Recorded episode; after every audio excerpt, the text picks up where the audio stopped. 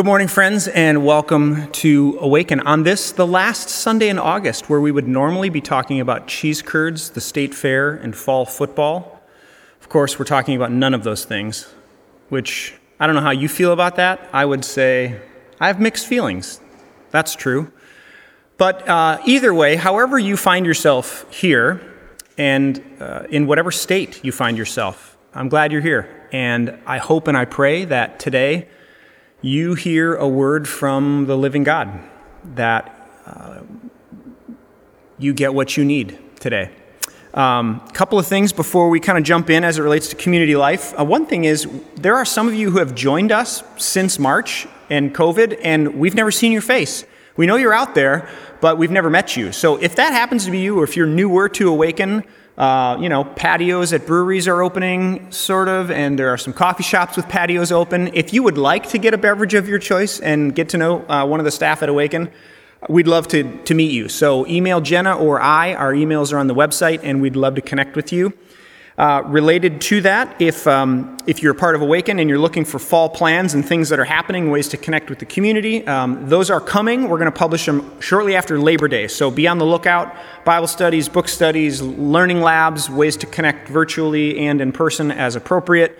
Uh, those are forthcoming if you are in a life group and you thought like i wonder if micah would ever come to a life group and you know be a part of our group the answer is yes if it works with my schedule. So if you're in a life group and you want a special guest for the evening and we can work it out i would love to see you.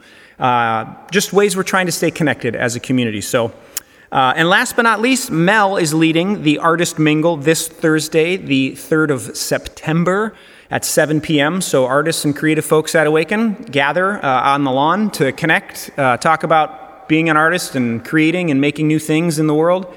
So, if that's you, please feel free to note that.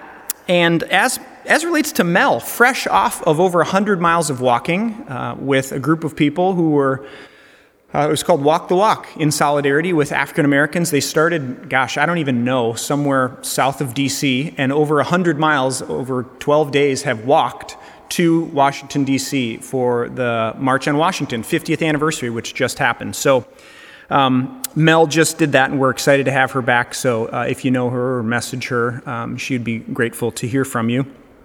Um, but I guess as we get started this morning, I, I, I want to connect what Mel was doing and, and just say that I think it would be somewhat disingenuous for us to uh, pretend like the world is fine when it's really not for a lot of us. Um, yet another person um, has been harmed nearly fatally um, in an inter- interaction with the police. And so I, I guess I want to say a couple of things. Um, I want to recognize the continued pain and struggle of African Americans in America and uh, there is just more pain and struggle. And um, we want to name that and say, uh, to the degree that we can, we lament and we continue to pray. God, would you bring justice and reform and um, change us, change me um, first. I think I also want to say that I know, I, I think, I'm, I'm, imagining that it's also very difficult to be in law enforcement right now. Uh, I know there are cops in our community who love Jesus and want to serve and love and protect their communities to the best of their ability. And I can't imagine what it's like being in law enforcement right now. Uh, so uh, I want to hold those folks as well. Uh, there are parents out there and teachers in our community who have had to change everything to offer things online this this school year, and uh, I don't even I can't even imagine what that is like um, for for students and parents and teachers who are involved in in trying to the educational process. Uh, not to mention, it's an election, and goodness gracious me.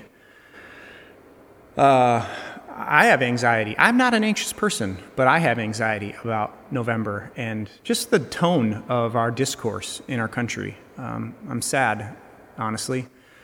And there's a pandemic. So, last but not least, there's COVID 19. So, I want to begin with a prayer this morning. And it's a prayer that I found this last week in a, a meditation by Richard Rohr, and I just found it to be uh, compassionate and kind and gentle. And so I want to begin there, uh, and then Dan and the crew will lead us in song. So uh, pray with me. Oh, great love, thank you for living and loving in us and through us. May all that we do flow from our deep connection with you and all beings. Help us become a community that vulnerably shares each other's burdens and the weight of glory. Listen to our heart's longings for the healing of our world, all the things we've mentioned and all the things we haven't. Knowing you are hearing us better than we are speaking, we offer these prayers in all of the holy names of God. Amen.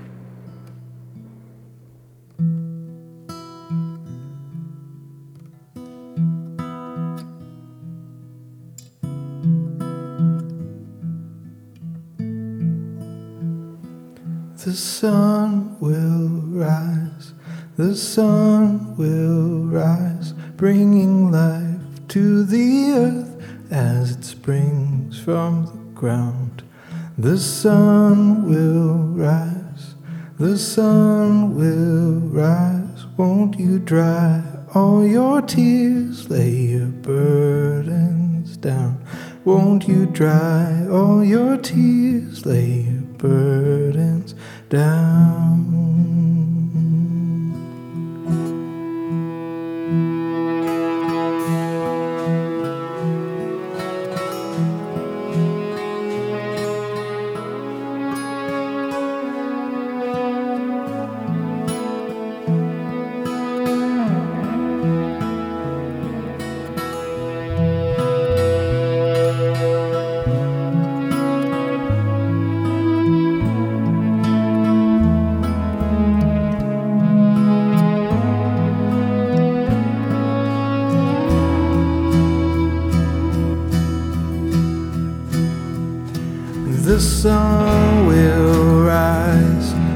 Sun will rise, bringing life to the earth as it springs from the ground. The sun will rise, the sun will rise. Won't you dry all your tears, lay your burdens down? Won't you dry all your tears, lay your burdens down? Won't you dry all your tears, lay your burdens down? Won't you dry all your tears,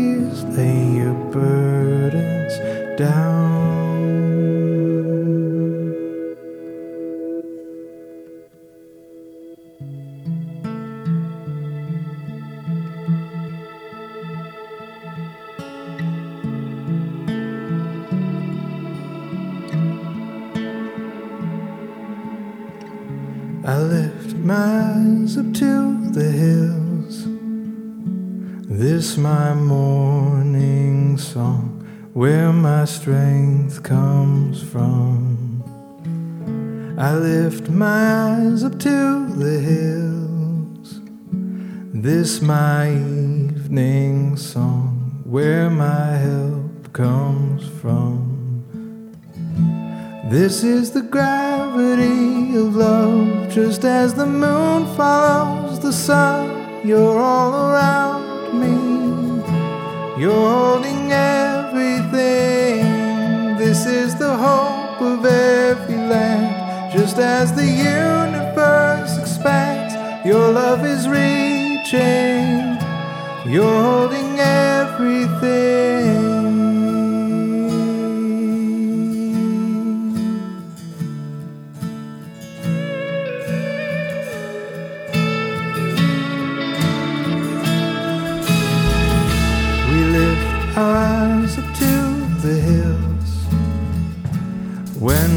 Our help come? Lord, we cry, how long?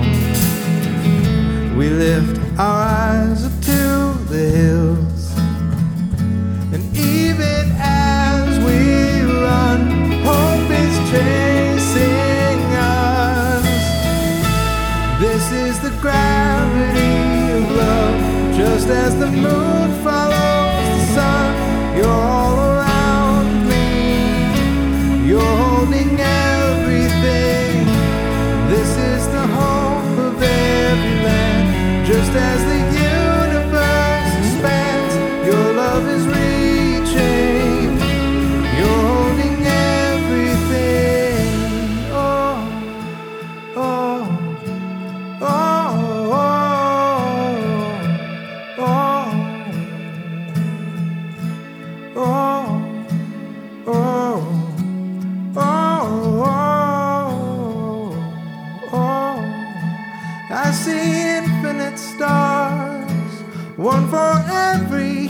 heart.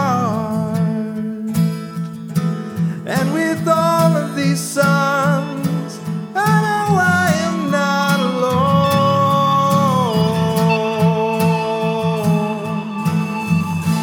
This is the gravity of love, just as the moon.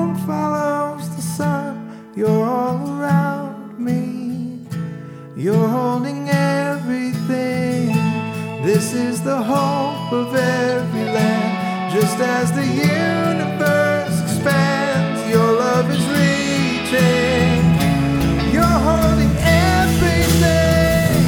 This is the gravity of love, just as the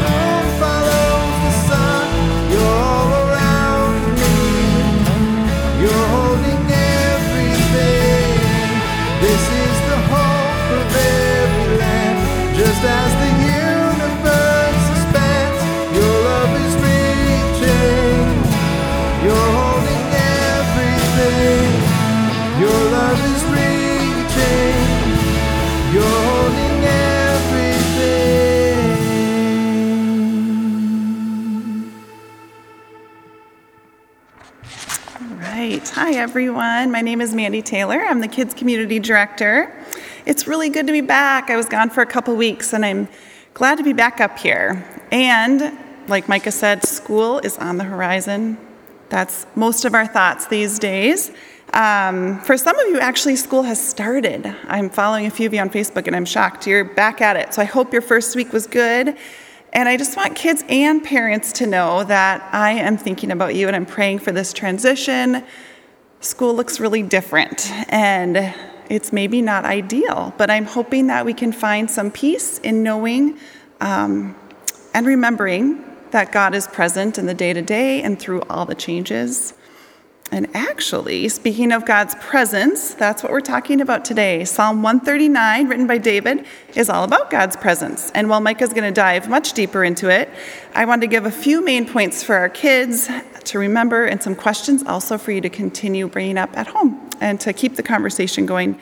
So, if you have Bibles, kids, I highly encourage you to get them out. You're going to want it for this, to follow through. So, if you don't have them and you're sitting on your living room floor, Go grab them really quick. Hit pause. When you get your Bibles, I want you to open to Psalm 139. All right, let's look. Go ahead and read it if you want. Otherwise, we'll kind of read it as we go. But key point number one that I want to share is God is interested in us. Look at verse 1. You have searched me, Lord, and you know me. The word searched actually comes from the Hebrew word shakar, which means to examine intimately. So, what do you spend your time examining? When you examine something really well, what does that mean, or why do you do it? I know when I spend time examining something, it means that I really care and I really want to learn about it and know more about it. I'm interested in it. So that brings me to point number two God knows everything about us. Because God examines us or searches us, God knows us. God knows us. So look at the first six verses of Psalm 139. I want to know, there's a little bit of school. How many words can you find that mean something similar to the word know? So in school language, what synonyms of know can you find in the first six verses of Psalm 139? Take some time to look at that.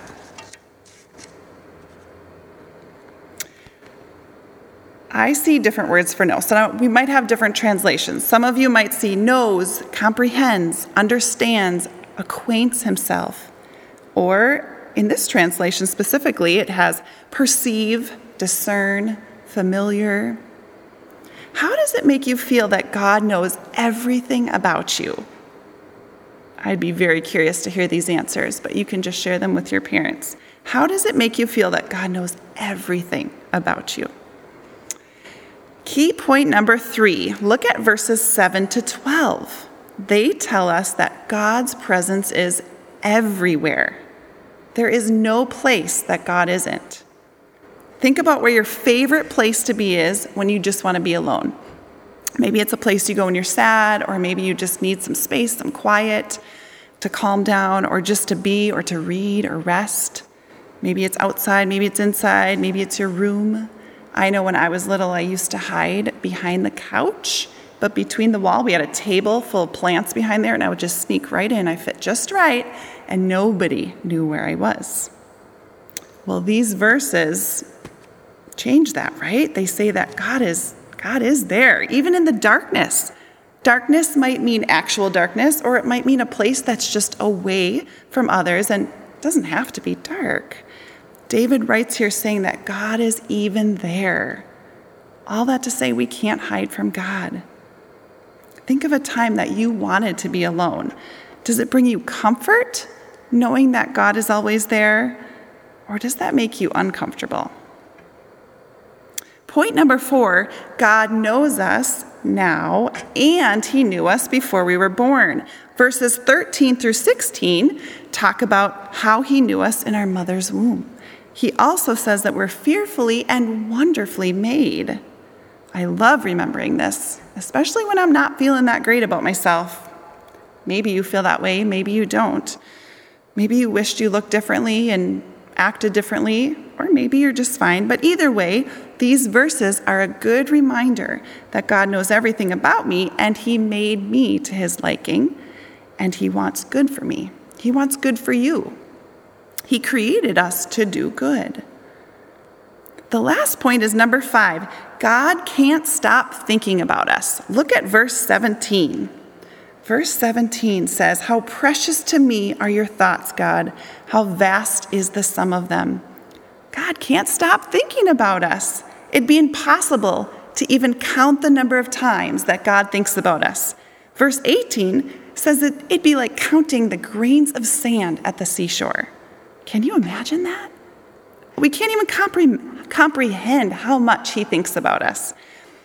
And I love how David calls that precious in the beginning of 17, I agree that God thinking about me feels really precious. So I'm going to do a quick review of those five points in Psalm 139. God is interested in us, God knows everything about us, God's presence is everywhere, God knows us, and He knew us before we were born, and God can't stop thinking about us. God knows our worries, our imaginations, our memories, our hopes, our dreams, our fears, our aspirations, our feelings, our plans, and everything in between. No matter what the circumstance or whether you think you deserve it or not, God's presence is there and can guide you through the good and the bad that each day or each month or each year brings. So, I have a couple challenges before I end with this book. I'm wondering if you or your family can pick at least one verse from Psalm 139 this week to memorize. Just read it every day, and I think you'll naturally memorize it. And if you can do that, I'd love to hear about it, and I can send you a special prize. I've got some things stored up. My other challenge might be a little harder, maybe for older kids, is to read through the psalm a few times and write down five statements that you know to be true about God. So, for example, one might be No matter where I am, God will be with me. Can you find five things you know to be true? And then read through those a few times and maybe even notice how those make you feel. And do you believe them? And if you don't believe them, why not? And you can talk about that with someone you really love and trust. I would love to end with this book called God is Always With Me. When I'm done, the band is going to sing our blessing song over each of you and know that we're thinking about each of you this week. God is Always With Me by Dandi Daley Mackall and illustrated by C. Biscoe. If I climb, climb, climb up the tallest tree, even way up high, God is watching me. If I swim down, down in the ocean blue, deep as I can go, God is down there too. If I find a cave and I hide in there, I can't hide from God. God is everywhere. If I run away far as I can go, I won't run from God. God will always know. If a storm kicks up and the lights go out, God can hear my prayer. I won't need to shout. When I'm on my bike and I take a fall, God will pick me up because He sees it all.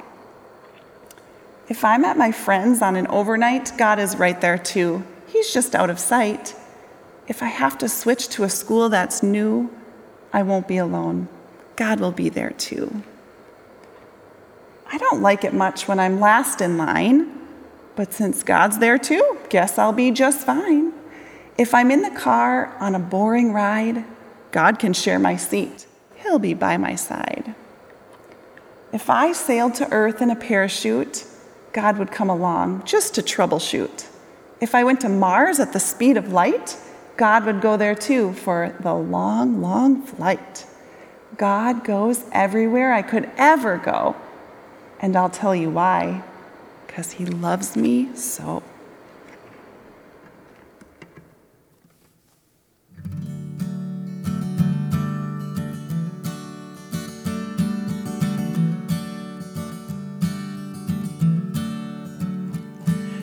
God give you eyes to see all that is good, all that is good.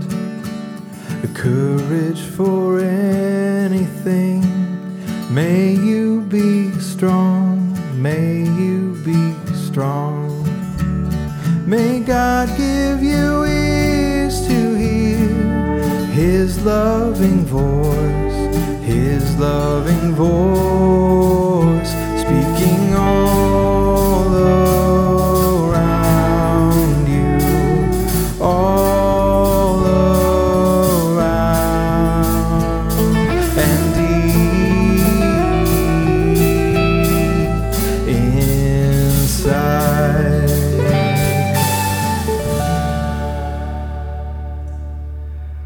All right, friends, Psalm 139. Um, kids out there, if you're still with us, I tell you what, you're lucky. Um, I don't even remember my kids' community pastor when I was a kid, but I guarantee you they were not as cool as Mandy Taylor. So count your chick, no, count your blessings. Don't count your chickens before they hatch, and count your blessings. Thanks to Bing Crosby.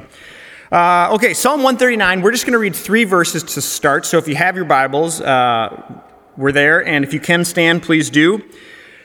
The psalmist writes, Where can I go from your spirit? Where can I flee from your presence? If I go up to the heavens, you are there. If I make my bed in the depths, in some translations, if I make my bed in hell, you are there. If I rise on the wings of the dawn, if I settle on the far side of the sea, even there your hand will guide me, your right hand will hold me fast. Pray with me. God, this morning, as we spend a little time thinking about this psalm, I pray that, uh, man, I hope and, and, and pray that you would do and say and be uh, the things that you long to do and say and be for us. Uh, I, I'm, I've been grateful for this week and sitting with this teaching in this psalm and the ways in which you've already spoken to me through it. And so I just ask that you would keep doing that for Awaken this morning. Uh, in the strong name of Christ and by the power of the Spirit, the people said together, Amen. Um, now, it may seem odd to you that we've chosen Psalm 139, one of the most beloved Psalms of the entire Bible, to do a lost in translation passage. But remember, we're in the wisdom literature here this year, this summer. And um, the, you know, the author goes on to say, after the verses we just read, that you created me in my inmost being, you knit me together in my mother's womb. It's lovely, it's beautiful, it's compassionate, it's kind, it's like, you know, unicorns and, and bubblegum. But the author in the verses we read actually says something very uh, uh, provocative and touches a question of the ages, which is about heaven and hell. Uh, and what philosopher or theologian or pastor hasn't spent decades, years, eons of their life thinking about these sort of existential questions related to what happens when we die? And what is heaven like? And is hell real? And, uh, you know, more than that, for us this morning, for Lost in Translation, is the psalmist making the claim that God exists in heaven, which makes sense, but also that God, uh, for those that find themselves in hell, if hell exists, that God will be there too. Like, does God get mail at both addresses? that's the short version of my sermon.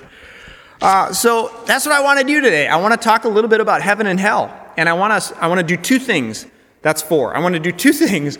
First, I want to, I want to look at like uh, the, the, the discussion, the dialogue over the course of history, like about heaven and hell. And I'm going to do that in like 10 minutes. So it's going to be very, very cursory. But then I want to spend a little bit more time asking, like, what is the psalmist saying when he says, in the King James, it says, If I ascend into heaven, you are there, and if I make my bed in hell, behold, you are there. Because I think both of these questions matter. What we think about heaven and hell and the afterlife informs how we show up in the world. And what we've been taught about the heaven and hell and the afterlife, informs what we think about God. So that really matters. But then also, I think equally, or maybe even more, it matters what the psalmist is saying. And I want to get to that. So, first, um, heaven and hell in the Bible over a bit of time. And in order to dive into this discussion, it's important to say we're going to have to look at Judaism and Christianity. Seems obvious, but I'll say it out loud. Um, I'm a Christian. This is a church that is in the Christian tradition, but Psalms is in the Hebrew Bible. And the Hebrew Bible uh, is Jewish, it is, it is connected to ancient Judaism and current Judaism. So, what the ancient Jews thought about heaven and hell informs what the psalmist would have thought about heaven or hell, or, or actually the afterlife. That'll make sense in a minute. Um, and that doesn't only influence us, but it is directly connected to what Christians have been taught about heaven and hell and the afterlife. So, I'm going to paint in very broad brushstrokes. I want to break up sort of three sections of time before 586 BC, after 586 BC, and then after Platonic or Greek influence as it relates to heaven and hell. Okay, put your thinking caps on, friends. Here we go. Um, first, pre 586 BC. For those that don't know, 586 BC is when the Babylonians march into Jerusalem, they destroy the temple. So, what is the, what is the ancient Jewish understanding of the afterlife before that moment? Because that moment and, and the moments after it really changed the conversation around the afterlife. First, in that period of time, it's really important to note that ancient Jews would never have separated the body and the soul, which means that any belief or, or uh, um, claim that the soul lives beyond the body and after it's dead somewhere is anachronistic. What I mean by that is this belief that the soul is separate or can be separated from the body and might live on after the body is dead like develops after or over time after Judaism and Christianity meet Plato and Greek philosophy. More on that later. But to take that belief, which is develops far later in time, and bring it back into the psalm and sort of impose it on the psalm is a category mistake. It's called anachronism, and it's a, it's a mistake of time. The ancient Jewish writer who wrote the psalm would have never considered the body and the soul being separated. So, first that. Second, prior to the temple being destroyed in 586, you would be hard pressed to find any coherent thought in Jewish life around the afterlife. Um, the Tanakh, which is also the Hebrew Bible, which is also Nevi'im, uh, or excuse me, Torah, Nevi'im, Ketuvim, which is also Torah, prophets, writings, also known as the Old Testament. That's a lot to understand, but the Old Testament uh, is notoriously nondescript about the afterlife. They're really, you kind of have to make verses say something about a preconceived idea that you would bring to the text. There are no complete theological ideas or uh, like uh, concrete claims that you can say or make from the Old Testament. It is frustratingly nondescript on the afterlife. There are two passages that people somehow or sometimes think about. One is for Samuel, where uh, Saul has an encounter with the woman of Endor. She uh, like resurrects Samuel from the dead. Uh, some people would say that brings back Samuel's spirit, but those who understand that ancient Jews would never separate the soul and the body would say that's an anachronism. There's no way that would have ever happened.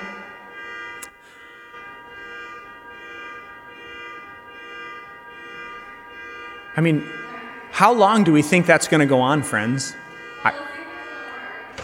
Okay, there we go. It stopped. We're just going to keep going. So, uh, where was I? Oh, yeah, the woman of Endor. Some would say uh, it's, it's Samuel's spirit that's brought back to talk to Saul, and then others would say, no, an ancient Jew would never think that the spirit would somehow be brought back. So they would argue that Samuel is resurrected from the dead for a brief moment, which he is not happy about. I mean, who would be? Uh, the other is Daniel chapter 12, where uh, it says, Many of those who sleep in the dust of the earth will awake. So there's some kind of reference to resurrection. And so some will uh, to eternal life and others to uh, everlasting abhorrence. So those are kind of two, but they're, they're really sort of nondescript. Again, um, now you might be saying, Well, Micah, what about Sheol? Ah, I, I've got you.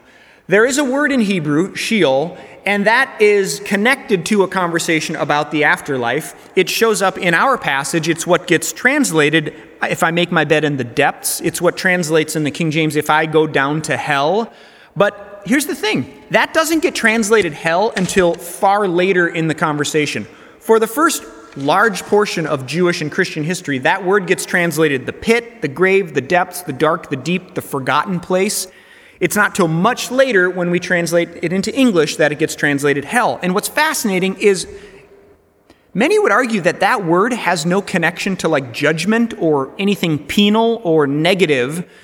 In fact, Ecclesiastes and Job seem to think that everybody who dies has some kind of interaction with Sheol, whether you lived a righteous life or an unrighteous life. The point being, in the ancient Jewish world, prior to the temple being destroyed, there is no concept of heaven or hell as we understand it. And really, there's no coherent view about the afterlife at all. What's of import or what's of value is love the Lord your God with all your heart, soul, strength, and mind, and love your neighbor as yourself. This sums up the law and the prophets according to Jesus. So that's pre 586. Post 586, what changes? Remember, the temple gets destroyed. This is the culmination of captivity and exile. The Babylonians march in, they destroy the most sacred place in all of Israel, the temple in Jerusalem. Now, this was a lot of things for Israel, but it was for sure a theological crisis. Like, how are the people of God under exile, un- enslaved, dying, unable to worship the God who they claim to, to, to follow? And so you enter the prophets into this sort of scene. The prophets Hosea, Amos, Isaiah, Micah, and others begin to speak about a messianic figure who would come and bring about restoration and uh, uh, redemption and a return to Zion and God sort of recreating and redeeming Israel. Uh, and and um, Israel's exile and the reason they're in exile is related to their sin or disobedience and God's judgment.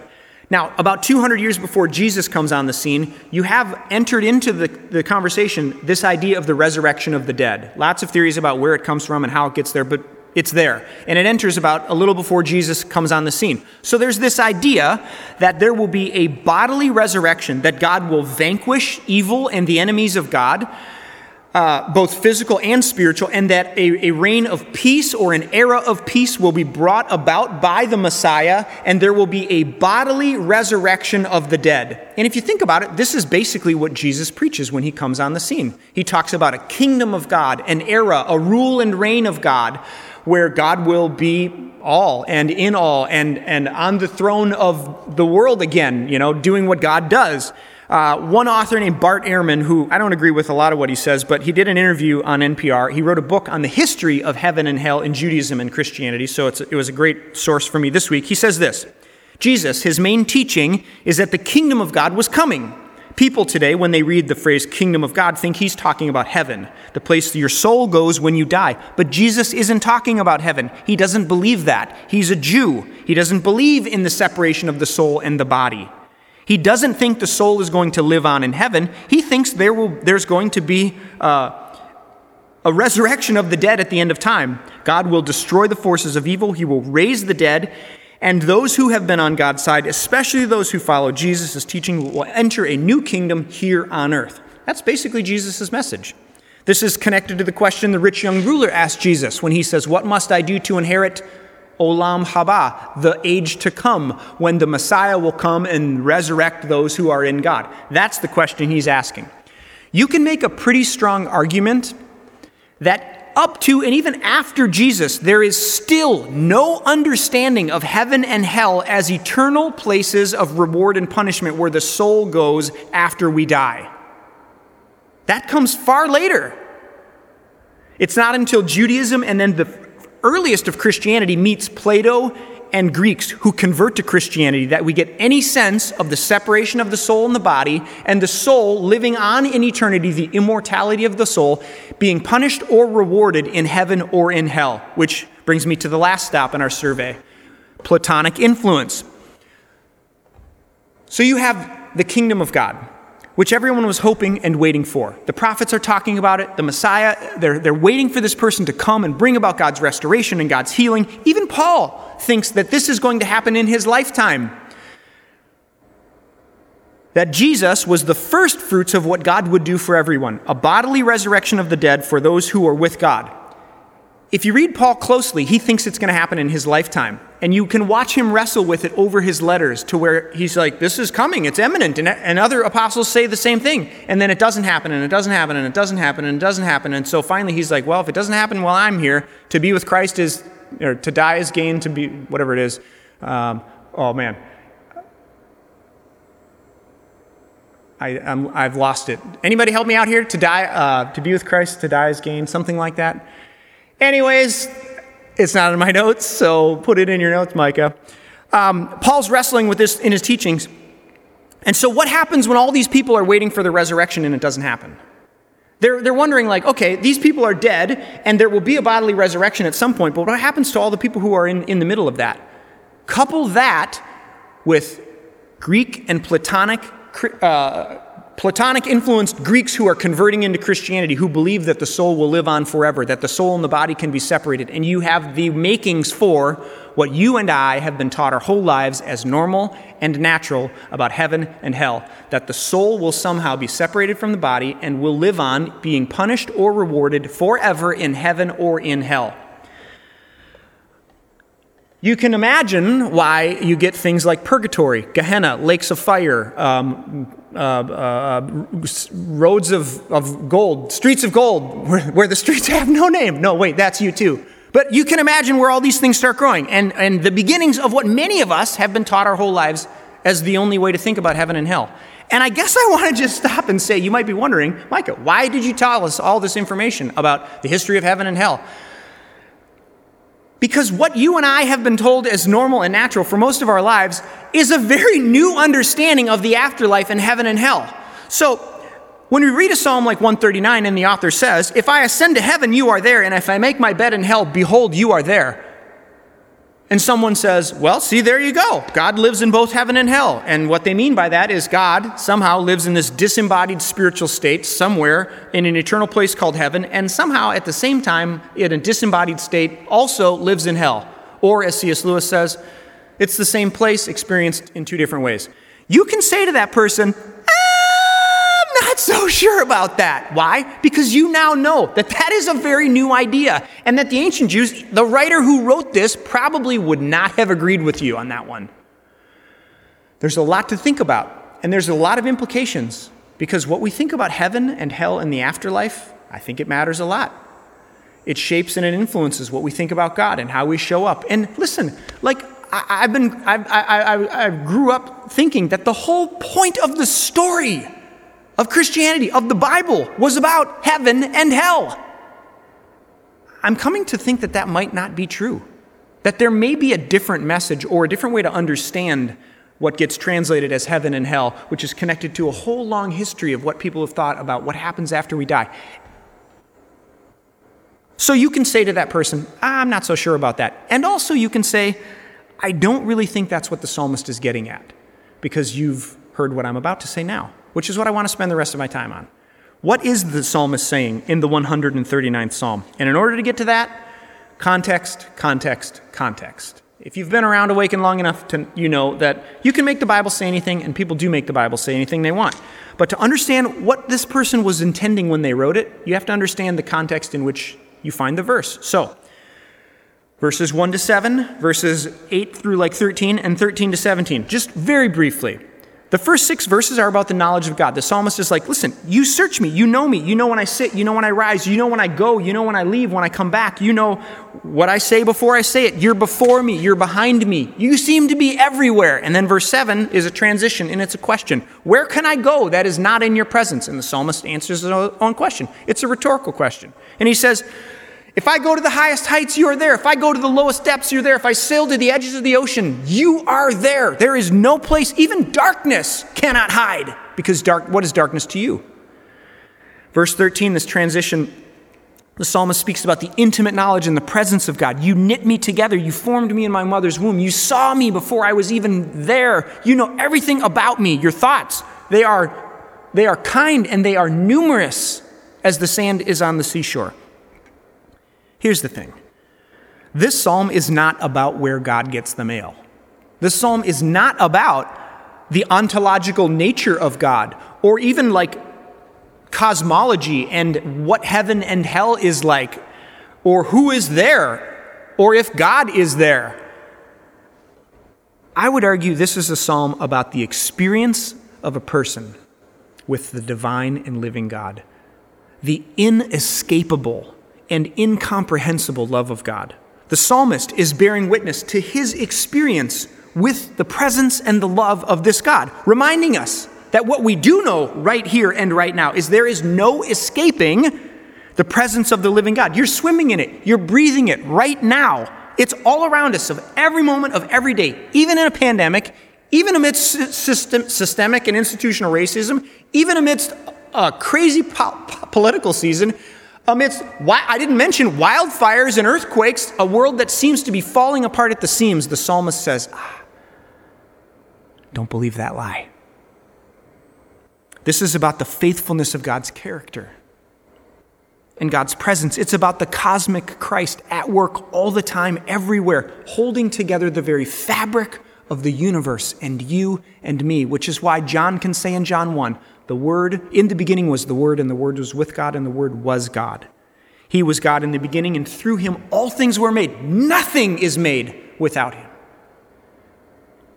In him is life, and that life was the light of mankind. The light shines in the darkness, and the darkness cannot, has not, will not overcome it. This is why Jesus can say in John 5 that the Christ incarnate says, My Father is always working, and so am I. This is why Paul can say in Colossians 3 that Christ is all and is in all, and you and I are hidden with God in Christ. As we close this morning, a few implications and encouragements in light of this information. Number one, you don't have to waste time thinking about or trying to figure out all the things you don't know. what do I mean by that? As it relates to Lost in Translation and why we picked this first, I'll say it's important for us to recognize that there's a whole lot we don't know about the afterlife. There's a whole lot we don't know about what happens when you die. To my knowledge, no one's come back yet to tell us about it. The, the, the, disciples asked Jesus, What will happen when the kingdom will come and God will return? And Jesus says, You know what? I don't even know that. Only the Father knows. I had this one youth group student when I was a, a, a senior high youth pastor, and this person was just hell bent, no pun intended, on me preaching about Daniel and the apocalyptic literature and Revelation and when the end times were going to happen and all. She was just so excited about this. And I said, I love your passion. it's the Oreo. But like, I love your passion. I love that you're excited about the Bible. I love that, like, you want to know these things. But, like, listen, Jesus Christ himself doesn't know these things. So, why do you think that I'm going to have anything good to say about what the end times are going to be like and what the afterlife is going to be like and what heaven and hell are going to be like? Or if there is either one of those, like we think about them? The only thing that seems to be arguable from Scripture is that in Christ, God has made a definitive statement about death and evil, and that in the life and teachings, the death and resurrection of Jesus, God has vanquished, defeated the worst that the enemy can offer, and that is death. And that God will do for Christ, or God will do for all of creation what God did for Jesus at Easter, and that, my friends, is resurrection. That's about the only thing that I think you can argue, like, till the cows come home. Beyond that, I'm going to just give you a pass to say, you don't really have, if you want to, fine, that's cool, but you don't have to spend your time like getting to the bottom of this one because nobody has in 2,000 some years of church history. So, like, take a deep breath. There's some other things that you can worry about, like, I don't know, following this Jesus into the things that he did, which is like feeding the homeless and caring for the sick and the poor and the marginalized and the disenfranchised. Those are the things we can say God wants us to be doing. When will Jesus come back? The afterlife, pre trib, post trib, amillennial? Who gives a rip? so you're free from that if you want to be. Number two, you don't need to run or push this God away. Run from or push this God away. I've been a pastor for 10 years at this church, and I know from many of you stories that you have told me about the significant amount of time you have spent running away from or pushing away these versions or understandings of God, Jesus, the Bible, or the church that have been weaponized and toxic. And I think if the psalmist were here this morning, he would want so desperately to say to you, You do not have to be afraid of God. Whatever harmed you, whatever caused death and non life that was in the name of Jesus or the church or Christianity, you do not have to you don't have to run from me. You don't have to push away. In fact, the opposite is true. This God that the psalmist is speaking about, this God is for you and with you and near you and behind you and before you and around you and within you. And this God that has been made known to us in Jesus the Christ, incarnate, God of God, light of light, fully God, fully human. So I think if, if I could be so bold, the psalmist would say, Receive that today. You don't have to keep doing this to God. You can put your, your guard down because God is not in the business of harming people. So receive that God today. Rest in that God today. Breathe in that God today. Find peace and life, hope and love, mercy and forgiveness, healing and restoration in that God today. And for those of you that have received that and are receiving that, as your pastor, I would just say to you, your only job, and you've heard me say this before, and you'll probably hear me say it again. After I'm long gone, I hope and pray that you still. Do you remember that old fart pastor, Micah? He would always say, demonstrate and announce. God does not need you to defend God. God does not need you to, to defend their existence or their love or their. You don't have to do that. Demonstrate by your life that which you have experienced from the living God. The things that the psalmist is speaking so intimately and personally, like, God, I know you to be these things. Demonstrate that with your life. So be out there fighting for justice and, and change in systems and the things that you think Jesus would care about. Go be about those things and do those things. Demonstrate those things with your life. And when given the opportunity, announce that you have found love, joy, hope, peace, forgiveness, mercy, kindness, lo- uh, you know, unfailing and incomprehensible acceptance and inclusion in the God made known to us in Jesus. That's all. Just announce that. My wife and I, Laura, many of you know her, we went on a little date night the other night. We did a little staycation. We were had some plans, they got changed. Grandma was coming over to watch the kids. We're like, let's cash that one in. So we went on a little staycation. We stayed up on Capitol Hill and we went out for dinner. First time we'd been to like a fine dining experience since COVID. It was like I did like I had three left hands. I didn't even know what to do with myself. I was so excited. We went to a little place called Hyacinth. It's on Grand, right next to Bruegger's Burials, where I usually go on Sunday mornings before church. I'm all Katie Wampus here, friends. It's across from the North Face that's closed and the old Ann Taylor. It's right there. It's Hyacinth. It's like fine Italian dining, small plates. I'm telling you guys, we had one course. It's the kind of place where the four courses are listed, but there are no prices. You know what I mean? Where people like me walk in and we feel a little anxious. We're like, oh my gosh, how much money are we about to spend? I loved every second of that meal. The bartender was great. He made a free drink. He's like, try this. And I'm like, you know me, man. The food was insanely good. It was like whoever made the duck thing with polenta and the broth with the cherries. If you know me and you're a part of my life, you've probably heard me say, you should go to Hyacinth because it is worth every penny. The only way people are going to be convinced about this God that you say you follow is if you have those kinds of experiences with this God. And you can say from personal experience, I was a mess, headed in the wrong direction, and I found, or God found me, and my life changed. I was an angry, bitter, resentful person, and I met the Christ.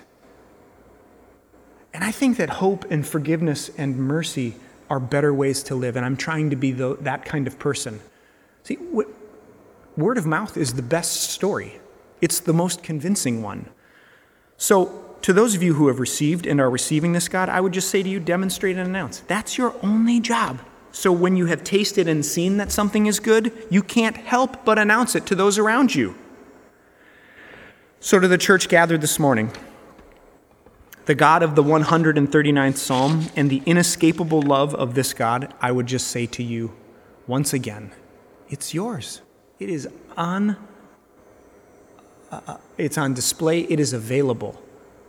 And for those of you who have been harmed, hurt, um, where things in, in God's name have been weaponized and become toxic, I just want to say you can, you can say no to those things, you can leave those things, and you don't have to be afraid of the God who is in the 139th Psalm because that divine being is really quite beautiful. The invitation to you this morning is to receive them Father, Mother, Christ, and Holy Spirit, to stop running from or denying whatever false version and representation that you have learned or heard from or experienced. And know that the one that is around you, before you, behind you, within you, and for you is yours today. And then demonstrate to the world, even in a pandemic, even amidst racism and polarized parties, become peacemakers and repairers of the breaches the places that are broken, in the name of and empowered by the Spirit of the Christ, made known to us in Jesus. It's really quite simple. Heaven and hell, the afterlife, Psalm 139. That is all I have to say on that. I'm going to lead you in a word of prayer. I'm going to invite you to a time of silence. My friend Josie is going to read Psalm 139. And I hope that it's a, a meditative experience for you to just listen to the way the psalmist speaks about the divine. And then Dan's going to lead us in a song that I just, I haven't woke up in a really long time with an idea for a sermon. And I woke up on Monday morning and I was like, 7 a.m. it's St. Patrick. St. Patrick's hymn, Christ be all around me. So this song is basically uh, from St. Patrick, who, if you've done any research on, a great story, uh, and essentially says, It is the Christ that is all around us, within us, before us, to my left and to my right, in my going, in my sleeping, in my waking. It's Christ all around me, and that is present and here and available to you. So taste and see that the Lord is good. Pray with me. God, as we move into a time of silence, it's my hope and my prayer that by your Spirit's presence in my friends' lives, uh, wherever they are right now, that they would uh, experience you in this moment as kind and gentle and compassionate, as light, as love, as warmth. And that if there be any darkness, if there be any shadow, if there be any harm that has been done in your name or by your people or in, uh, by your church, that those things would, would fall away like the scales on eyes, as a, the, the metaphor in Scripture, and that what would be left is you, only you. So anything that I've said that is not congruent with who you are, I pray that it would be forgotten. That everything that is, that is like, that hits the tuning fork of your, the, your essence, that it would remain and that it would grow in us, it would find us, it would shape us, and that we would become more and more like this Jesus that we follow. So, speak to us, Holy Spirit. Uh, speak to us through your psalm. And as we move towards communion, ready our hearts to receive uh, the body and blood, I pray.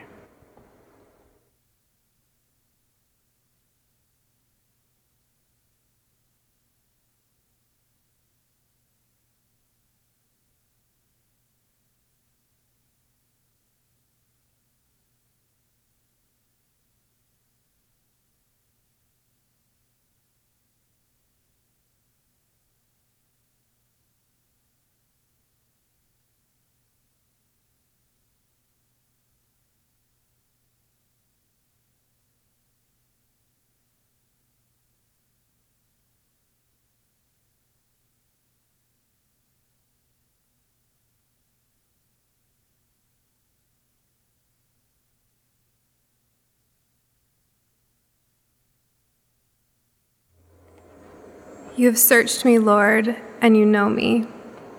You know when I sit and when I rise.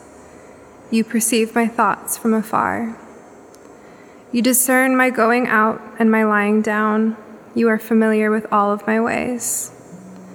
Before a word is on my tongue, you, Lord, know it completely. You hem me in behind and before, and you lay your hand upon me. Such knowledge is too wonderful for me, too lofty for me to attain. Where can I go from your spirit? Where can I flee from your presence? If I go up to the heavens, you are there. If I make my bed in the depths, you are there. If I rise on the wings of the dawn, if I settle on the far side of the sea, even there your hand will guide me. Your right hand will hold me fast. If I say, Surely the darkness will hide me, and the light become night around me, even the darkness will not be dark to you.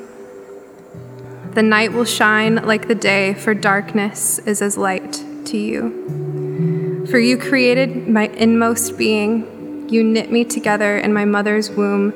I praise you because I am fearfully and wonderfully made. Your works are wonderful. I know that full well. My frame was not hidden from you when I was made in the secret place, when I was woven together in the depths of the earth. Your eyes saw my unformed body, all the days ordained for me were written in your book before one of them came to be. How precious to me are your thoughts, God, how vast is the sum of them. Were I to count them, they would outnumber the grains of sand. When I awake, I am still with you.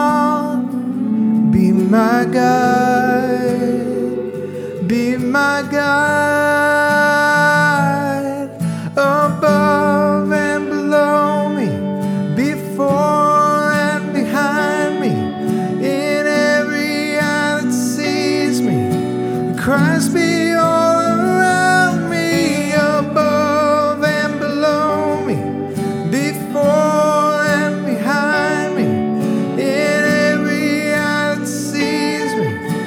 Christ be all around me.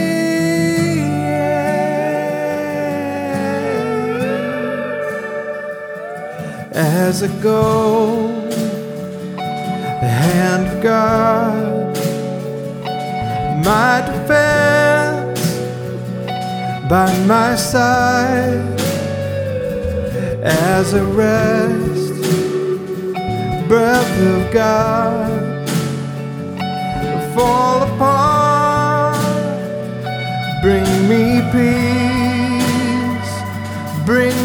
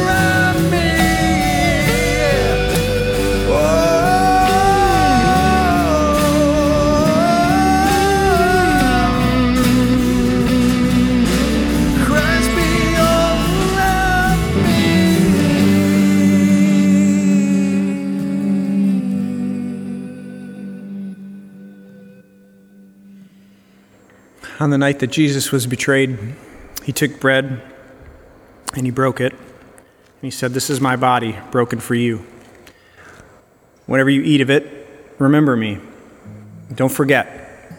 There'll be a lot of competing ideas and people who claim things in my name, but remember who I was and what I did and how I loved.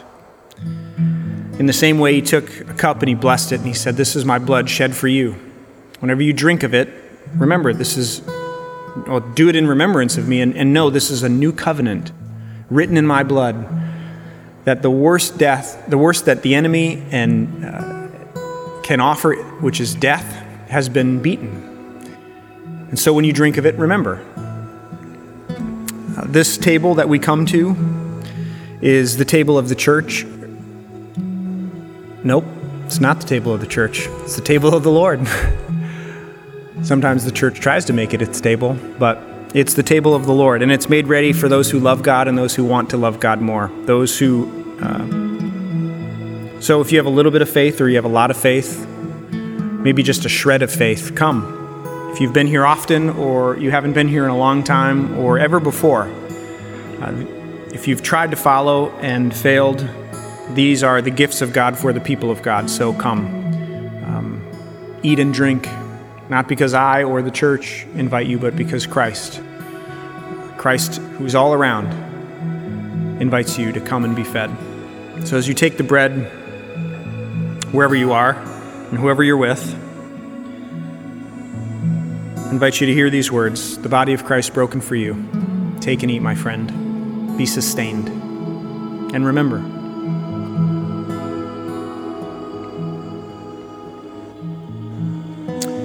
And in the same way, as you take the cup, I invite you to hear these words uh, The blood of Christ shed for you. Take and drink and be sustained. And remember,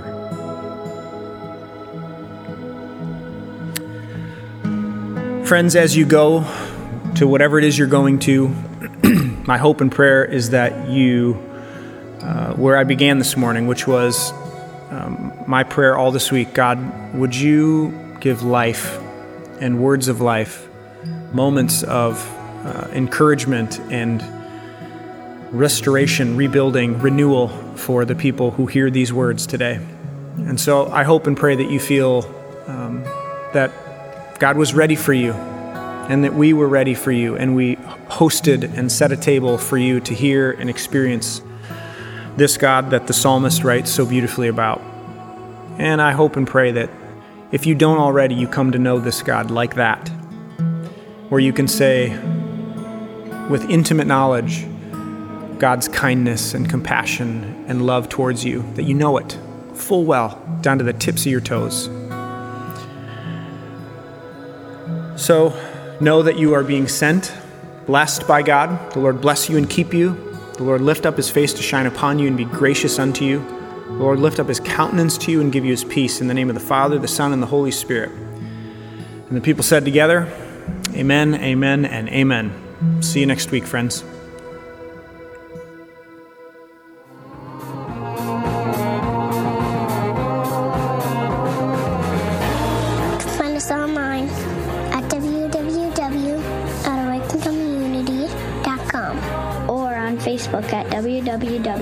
www.facebook.com backslash awaken community.